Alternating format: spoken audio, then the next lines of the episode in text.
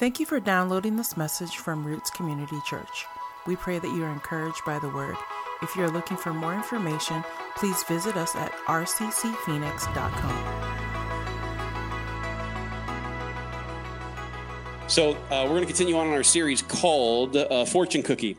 And for those of you guys who weren't here last week, let me explain to you just real quick uh, why this series is entitled Fortune Cookie. Now, uh, most people, so let's back up real quick. What is a fortune cookie? It is the the thing they give you at the end of uh, you know Chinese or or Thai food restaurant meal or nasty Panda Express. Can I get an amen? Amen. There you go. If you own a Panda Express, I'm totally sorry. um, I'll come eat there. Um, but they give them to you, and they give you this little statement. And the statement that they provide to you is like this general little thing that can apply however you want it to apply right? So i, I had a fortune cookie say one time uh, someone special is thinking about you. And to all the single people in the house they go ooh yes hallelujah right? And it's just like you think oh well maybe so and so who doesn't know i have a crush on them i've never spoke to them i only liked the post on instagram they had one time like a week ago um, hopefully they understand that they're thinking about me right? Um, I also saw a fortune cookie once that said, um, uh, prepare for good news next week. You know, if you had a job interview the next week or whatever, you'd be like, oh, this is a good sign for me. You know what I mean? Like, this is great. And what people do is they take those little statements and they just take them and apply them to whatever they want to in their life, kind of how it pertains to them. Unfortunately, the Western church, the American church, has done something very similar with the Bible and they they take little pieces of the bible and try to apply it to their life in a place that doesn't apply they try to make the scripture say something that it doesn't say so um, uh, and one of the reasons that people do this is because I don't know if you ever thought about this. If you if you missed the message from last week, just give you a quick little catch up. Um, the the Bible was not written with numbered chapters and verses in it. Those were not fully combined and put into print in the American Bible and into the English Bible. Um, the Geneva Bible, which was brought with the Puritans and the Pilgrims as they came over to America um, in the 1600s. Before that, they didn't exist. The Bible has existed without numbered chapters and verses for longer than it did with the chapters and verses. Now, the chapters and verses were put in because it gives us a, um, a great point of reference when we study and we talk about the Bible. Let me give you an example. If I say John 3.16, everybody goes, right, right, right. You know the whole passage because we've identified the book, the chapter, and the verse. And this is what it was intended to do. But there's also a negative side that happened is that if you never thought about, oh, I never really thought about how the numbers of, of the chapters and the numbers of the verse got into the Bible, if you never really thought about that, then you may go, oh, you may not realize it hasn't always been that way. It wasn't written in these little bite sized chunks that we have broken it down for the purposes of study and reference. That's not how it was written. And so people take these little bite sized chunks out of a big old huge letter that was written and try to make it apply to them today. And we talked last week how the Bible wasn't written to you, it was written for you. And we went into the deep end to the for the jugular, one of the one of the most misrepresented passages in the Bible, one of the most misrepresented and misused scriptures in the Bible is Jeremiah 29 11 I know the plans I have for you, says the Lord, plans for good, not for evil, to prosper and to, not to harm you, hope in the future. And we, after we did some study on that and looked at it, we determined that that has nothing to do with you. And if that cooks your noodle a little, a little bit, go back and listen to the message last week. And because I'm not going to repreach it, but go back and listen to the message from last week and realize that every one of those scriptures was not written to you, but it was written for you. This week, we're going to take a look at um, two more scriptures that are um, typically what I'm going to call quote unquote fortune cookied. They're taken as a little chunk and tried to apply to a place in our life it may not it, it may not apply to. And the first one, number one in your notes, you guys will probably uh, know what, what I'm talking about just by the title of these two words. Number one in your notes is judge not. Judge not. In the old King James, that would end, lest ye be judged. Right? So let's read this in the New Living Translation. It is, do not judge others, and you will not be judged. It's Luke 6, 37. Do not judge others, and you will not be judged. The funny thing is, is that do you, do you know that's not even the whole verse? I didn't even know that until I got into it. I was like, oh, this is not even divided up this way. Like even the people who divided it didn't separate these things. They put other thoughts together with it. And we'll get into that real um, in a minute. But most people who fortune cookie this verse are unbelievers. Most people. Because when you address them, if they ask you a question, you get into a conversation about some immoral behavior in their life, and you bring it up and say, hey, this is kind of out of bounds rule God would want you to, how God wants you to live and what's right and wrong, what do they say? You can't judge me. They say it like that with an attitude too. You can't judge me. Like the judge is held out and like it dips a little bit. You can't judge me. You know what I mean? Like they, you can't judge me. I mean, what the Bible says, aren't you a Christian? And the Bible says you can't judge me. And then people who don't know the Bible and don't know how the passage applies and the full context of the scripture and haven't done any study on the on the passage may respond, well, who am I to judge? Who am I to judge? And both interpretations of the passage are incorrect. How do I know? Because we are going to read it. Now, next line in your notes. This scripture is mostly fortune cookied when believers in Christ address immoral behavior. Immoral behavior. So I'm going to read out loud for your hearing Luke 6, uh, 27 through 37. The, the verse we're taking, that we're taking a look at is verse 37. I'm going to back up nine verses and read the ones that are leading into it. And I'm going to give you an example, um, uh, kind of a, hopefully that you'll remember after the message is done. But to you who are willing to listen, I say, love your enemies. Do good to those who hate you. Bless those who curse you. Pray for those who hurt you.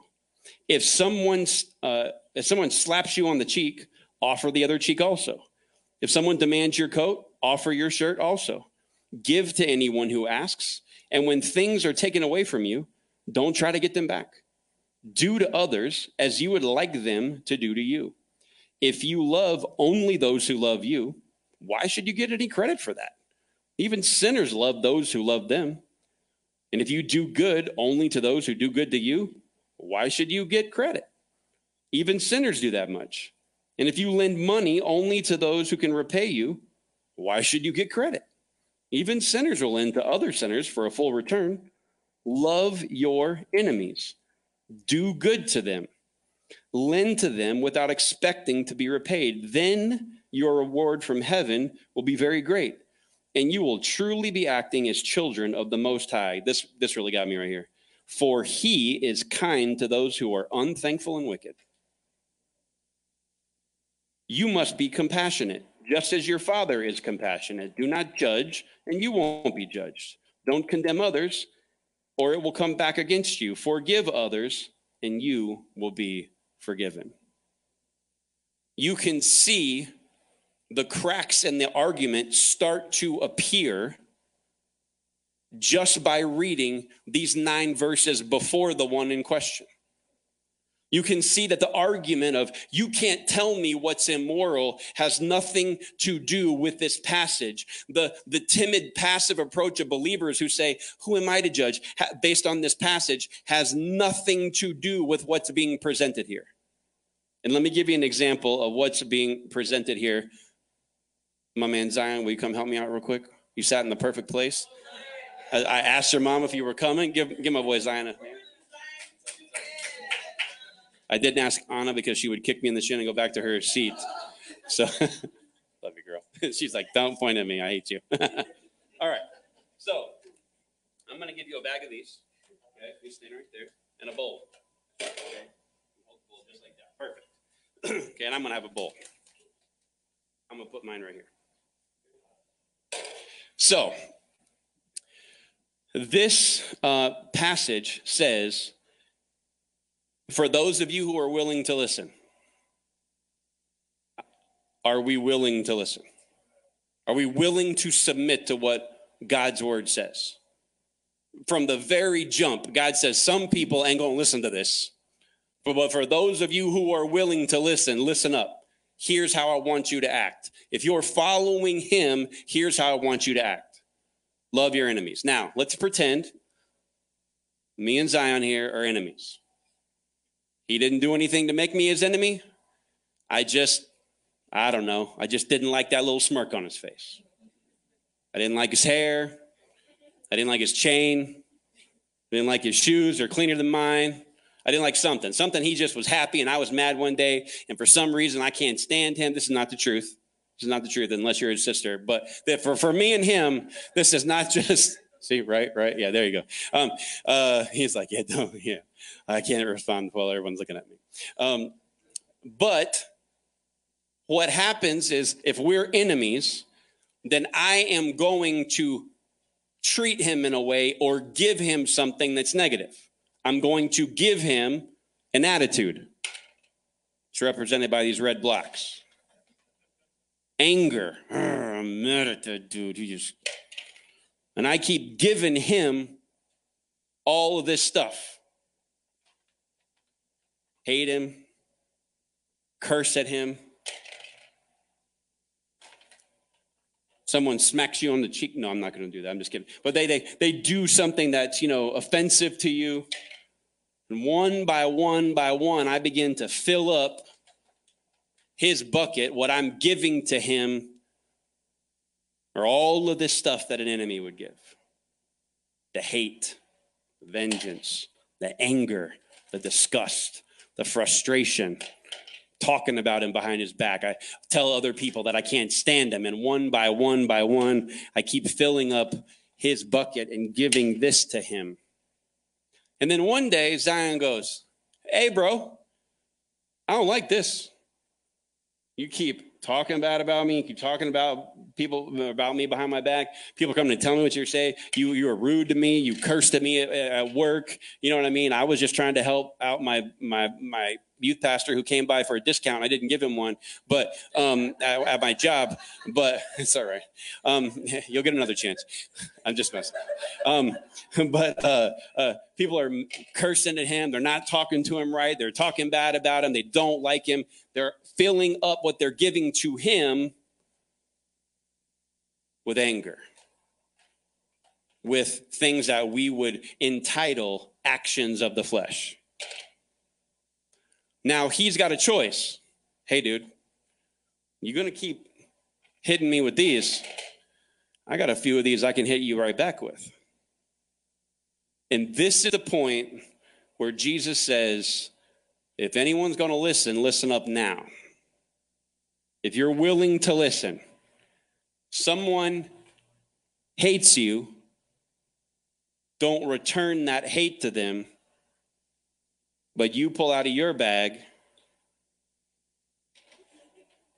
Nice.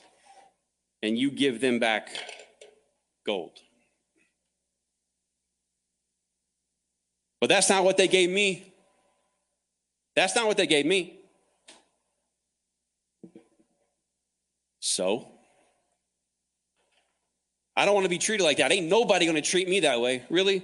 Um, for those of you who are willing to listen, I say, if I'm your enemy and I give you what enemies give, you give love. Love your enemies. If I'm cursing him, he's to bless me. If someone offends him in some way, he's supposed to give me back understanding.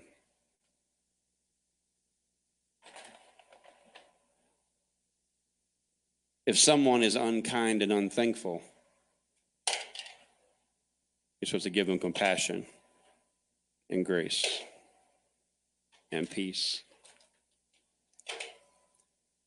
If someone is consistently filling you up with acts of the flesh that hurt, they're frustrating. You're not supposed to give that back to them.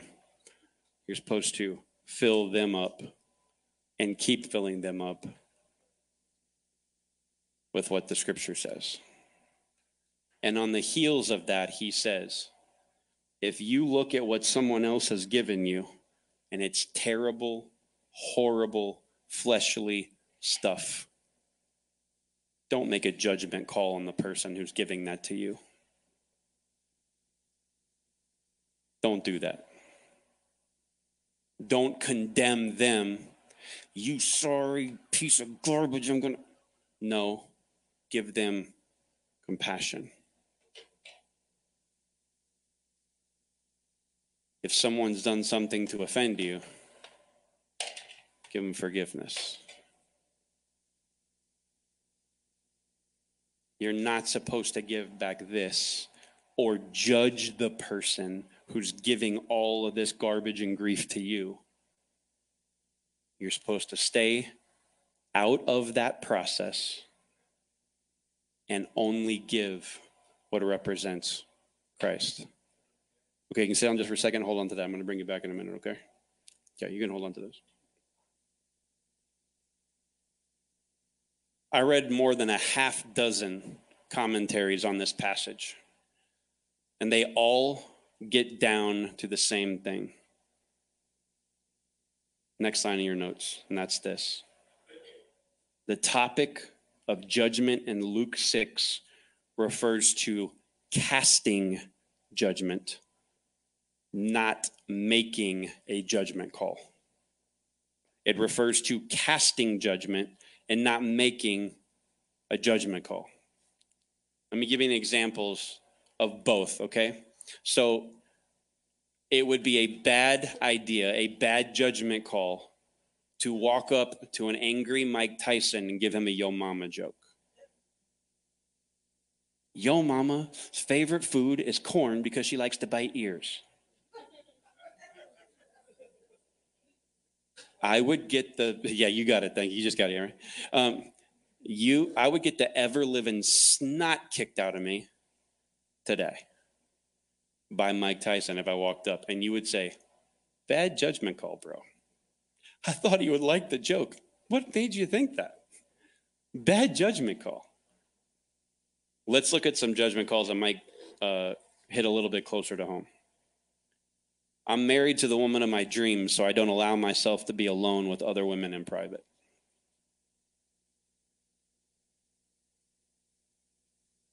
You committed to one, men? I wrote this from a man's perspective, so I'll talk to all the married men in the, in the room.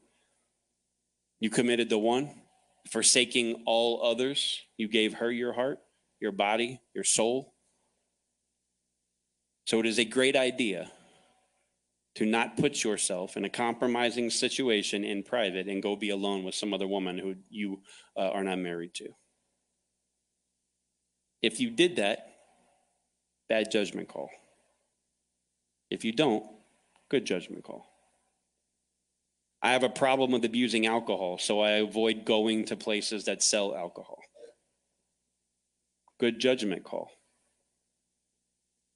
But when you say that to people in the world who do have a problem abusing alcohol and they don't try to stay away from those places, are you trying to say that every place that sells alcohol, all those owners are going to hell? No. I'm saying I have an issue and I need to avoid the issue. I need to avoid being in an environment that would spark that issue to come back in a way that I can't control. So I need to stay away from it. Good judgment call. Everybody understand judgment calls? Let me give you an example of casting judgment. Somebody does something to you, and your response is, I know their real motive. It was a mistake. Someone just just barely bumped into you at church. No, I know what they were trying to do. They're trying to send a message. I know what that really meant. I know when they said nice shoes, they didn't really weren't complimenting my shoes. They were making fun of me because the shoes I wore last week I was insecure about. Then that's what they were doing. I know why they really did that.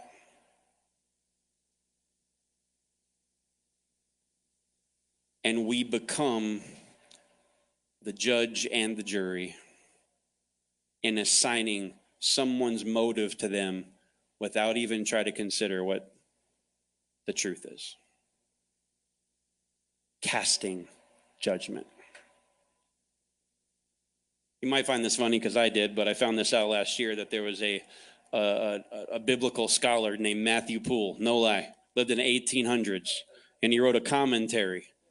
And so whenever I do messages, I go and say, "Hey, great uncle, what do you have to say about this?" Um, but he he uh, he wrote in very old Queen's English, which I'm not going to hit you with today because it took me about 30 minutes to un- my, unwrap my mind around what he was trying to say. But I summarized what he was trying to say um, in this commentary because I think it's very relevant to what casting judgment is. And I put in your notes for you. So it's a little paraphrase or summary of what he said. Luke 637 is referring to judging the actions and opinions of others while appointing ourselves as the final authority of determining their guilt or innocence.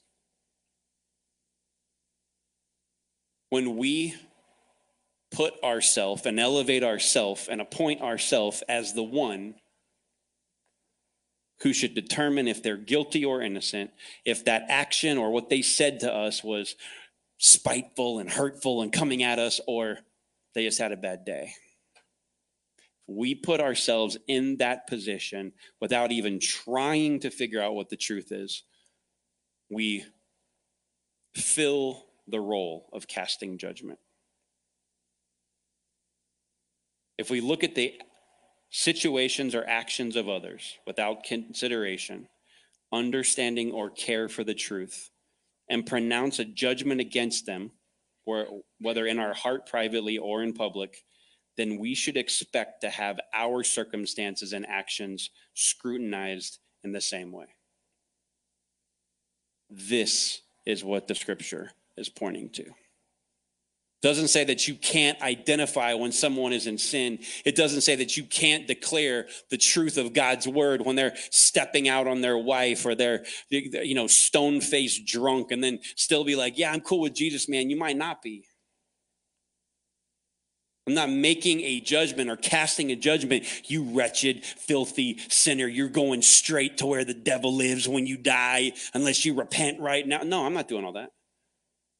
I'm looking at what the situation is and going, the actions of this person who tells me they're a believer is not lining up with what the Bible says a believer should pursue. So I don't really know if there's a genuine heart transformation here. Therefore, I need to take a step back. It's a judgment call, casting judgment. You're filthy, you're wicked, you're dirty, get away from me. Judgment call. I don't know that I can be around you until you solve these issues. See the difference? Don't cast judgment, or the same way that you cast it, it will be used against you to judge your own actions. The book of Matthew, chapter 7, actually has the same account as Luke chapter 6 of this exact same situation. And let's read verse 1 and 2. And let, let me show you what verse 2 says in Matthew, and will give us even some more insight on what judge not, lest you be judged, really means. Matthew 7, 1 through 2. Don't judge others, and you will not be judged. For you will be treated as you treat others. The standard you use in judging is the standard by which you will be judged. Jesus isn't saying you don't have the ability or the right or the duty to step forward and call out sin. What he is saying is the standard that you use, the level of grace, the level of compassion that you use or don't use, that's how people are going to judge your actions in the middle of when you need, when, when you said something that they took wrong. Why is this important? Next line in your notes. We judge others by their worst actions and ourselves by our best intentions. We judge others by their worst actions and ourselves by our best intentions. So, what is this fortune cookie scripture really saying? Next two lines in your notes. Luke 6:37 does not prevent Christians from speaking out from speaking out against biblically immoral behavior or making judgment calls. Next line. Luke 6:37 points to us being judged by the same standard we use to judge others.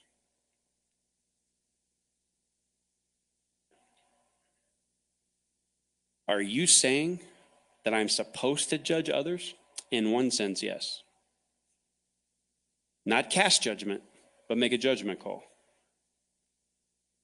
in John chapter 7, Jesus was speaking on the Sabbath. He was teaching and he actually healed someone.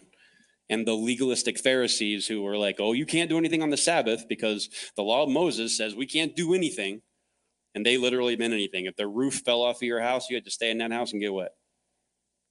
You couldn't patch the hole. If your car broke down, you couldn't fix it. The ox went in the ditch, you had to leave it there. That was what it was expected of the legalistic portion of the law. But Jesus steps forward and heals a man and teaches on the Sabbath.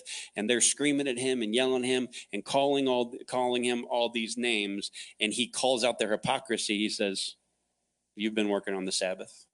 How is it wrong for me? You know, you've followed the rules that you're holding me to. You're holding me to a different standard than you hold your own self to. And then he ends John chapter 7, verse 24 with this statement look beneath the surface so you can judge correctly. Well, if Jesus is the one that said, don't judge or you will be judged, and then he also said, you need to judge correctly, it sounds like a contradiction. No. Don't cast judgment. Look deeper, dig in. Everybody's got a story. Don't just look at the anger. Why was the anger there? Why did that person scream and yell and holler? What happened in their life? Because the divorce they're going through might have pushed them over the edge that morning. The fight they had with their kid that lasted till 1 a.m. Now they're up at 5 going to work may have pushed them to a level of exhaustion. Doesn't make an excuse, but then all of a sudden it makes the action a little less hurtful when you understand what's going on. The standard you judge others with is a standard you're going to be judged by. So let the standard that we make our judgment calls on be scripture because we're supposed to be living up to that ourselves. And if we do that, there won't be a problem. Second, fortune cookied scripture I'm going to go after. This number two in your notes is give and it will come back to you. Give and it will come back to you. The actual scripture says, Give and you will receive. Your gift will return to you in full, pressed down, shaken together to make room for more, running over and poured out into your lap. The amount you give will determine the amount you get back. Now, the first verse we dealt with is primarily fortune cookied, used incorrectly by unbelievers. This one is primarily fortune cookied and misused by believers, typically people who stand up here with a microphone and are taking an offering, right? Like when I was a kid, we actually sang a song to this verse. It was give and it will come back to you. Press down, shaking together, and boom, running over, right? I said it was a song. I didn't say it was a good song. I just said it was a song. And they would sing that with far less rhythm than I just incorporated right there. Because um, I'm married to the Polynesians. I get some of that rubbed off on me over the two decades. And um, they were, it was, it was bad. It was just like country, forget it. It was just bad.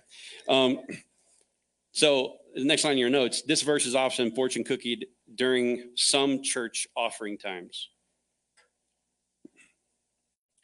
And the concept is, oh, it left me with the concept I'm the church kid, right? I grew up in church. I heard the scripture give and it'll come back to you. It'll be bigger and better and overrunning. So if I give 10 bucks into the magic ATM machine that is the offering plate, God somehow is going to hit me back with a hundred later. And if I put a thousand in, he's going to hit me back with 50 grand later. This is awesome. I don't know why this works. I don't know why he would do that. But of course, I'm going to put something in that plate and then the magic ATM, ching, every time I drop it in there, I can hear it in the back of my head until a few weeks later when it didn't come back to you.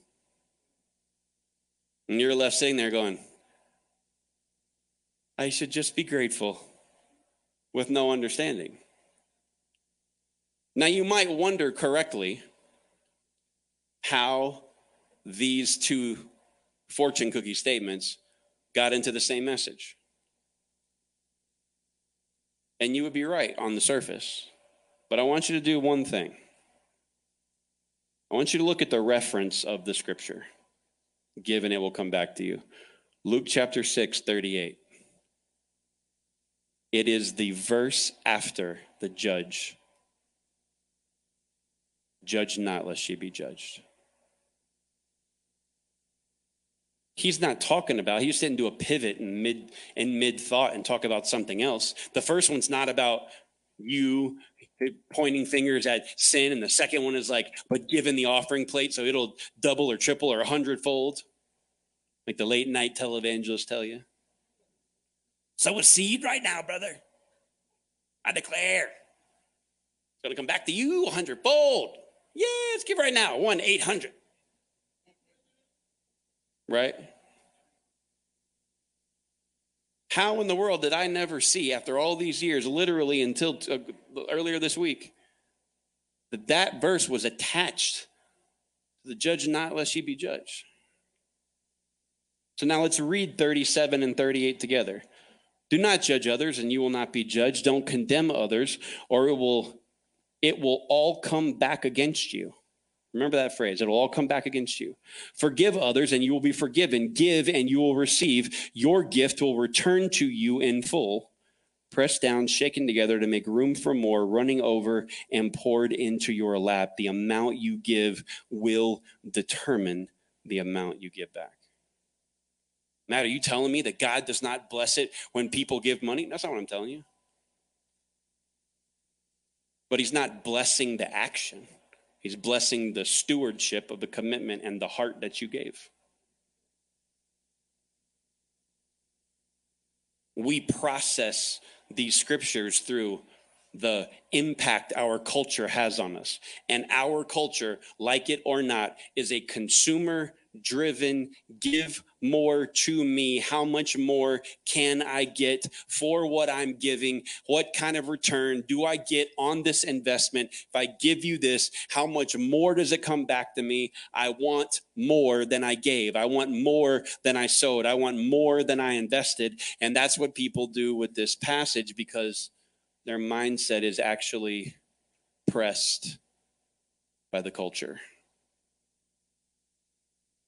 How do we make this fit into the culture? We don't. Because we're not supposed to use the Bible to blend into the culture. We're supposed to use it to stand against it for its betterment. Will God bless people who give money? Sure. I put two references you can go look at later in your notes. Proverbs 19, 17 says, If those who give to the poor lend to God and he will repay. Sounds like somebody should be given to. Second Corinthians 9, 6 through 14 talks about the condition of your heart. Determine in your heart according to what you want to give, give, and God will reward through the magic ATM machine. No, he, re- he rewards your generosity in ways that are not going to be able to be measured. Does that mean he's not going to hit you back with some money? Well, he might. But he's not obligated to. So Bring your bowl back up here, Zion. Let's finish our illustration here.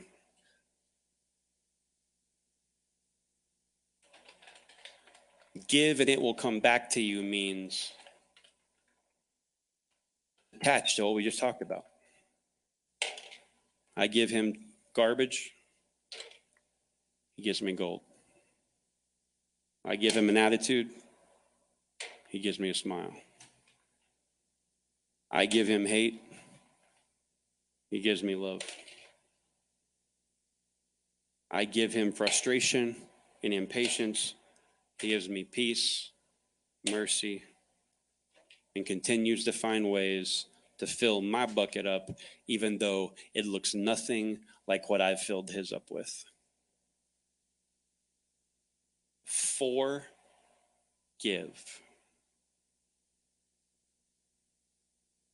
When you forgive, when you give not what the other person deserves, but what Scripture lines out for us,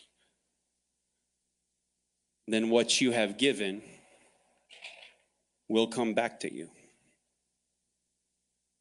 in a greater abundance than what you gave it. Next on your notes, John 6:38 has nothing nothing to do with giving a little money and an offering and getting more money back from God.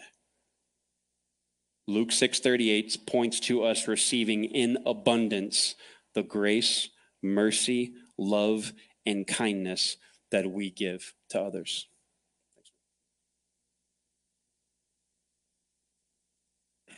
So, these two things are connected. People giving you this, don't cast judgment on them. Because on the moments that you may inadvertently or unintentionally give some of this to somebody, they're going to use the same standard to judge your action.